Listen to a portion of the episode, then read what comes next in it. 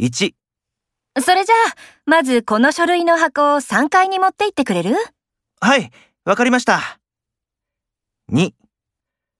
忘年会の会計、誰に頼んだらいいかな私の同期の鈴木さんがいいと思います。お金に細かいので、きっちりやってくれると思います。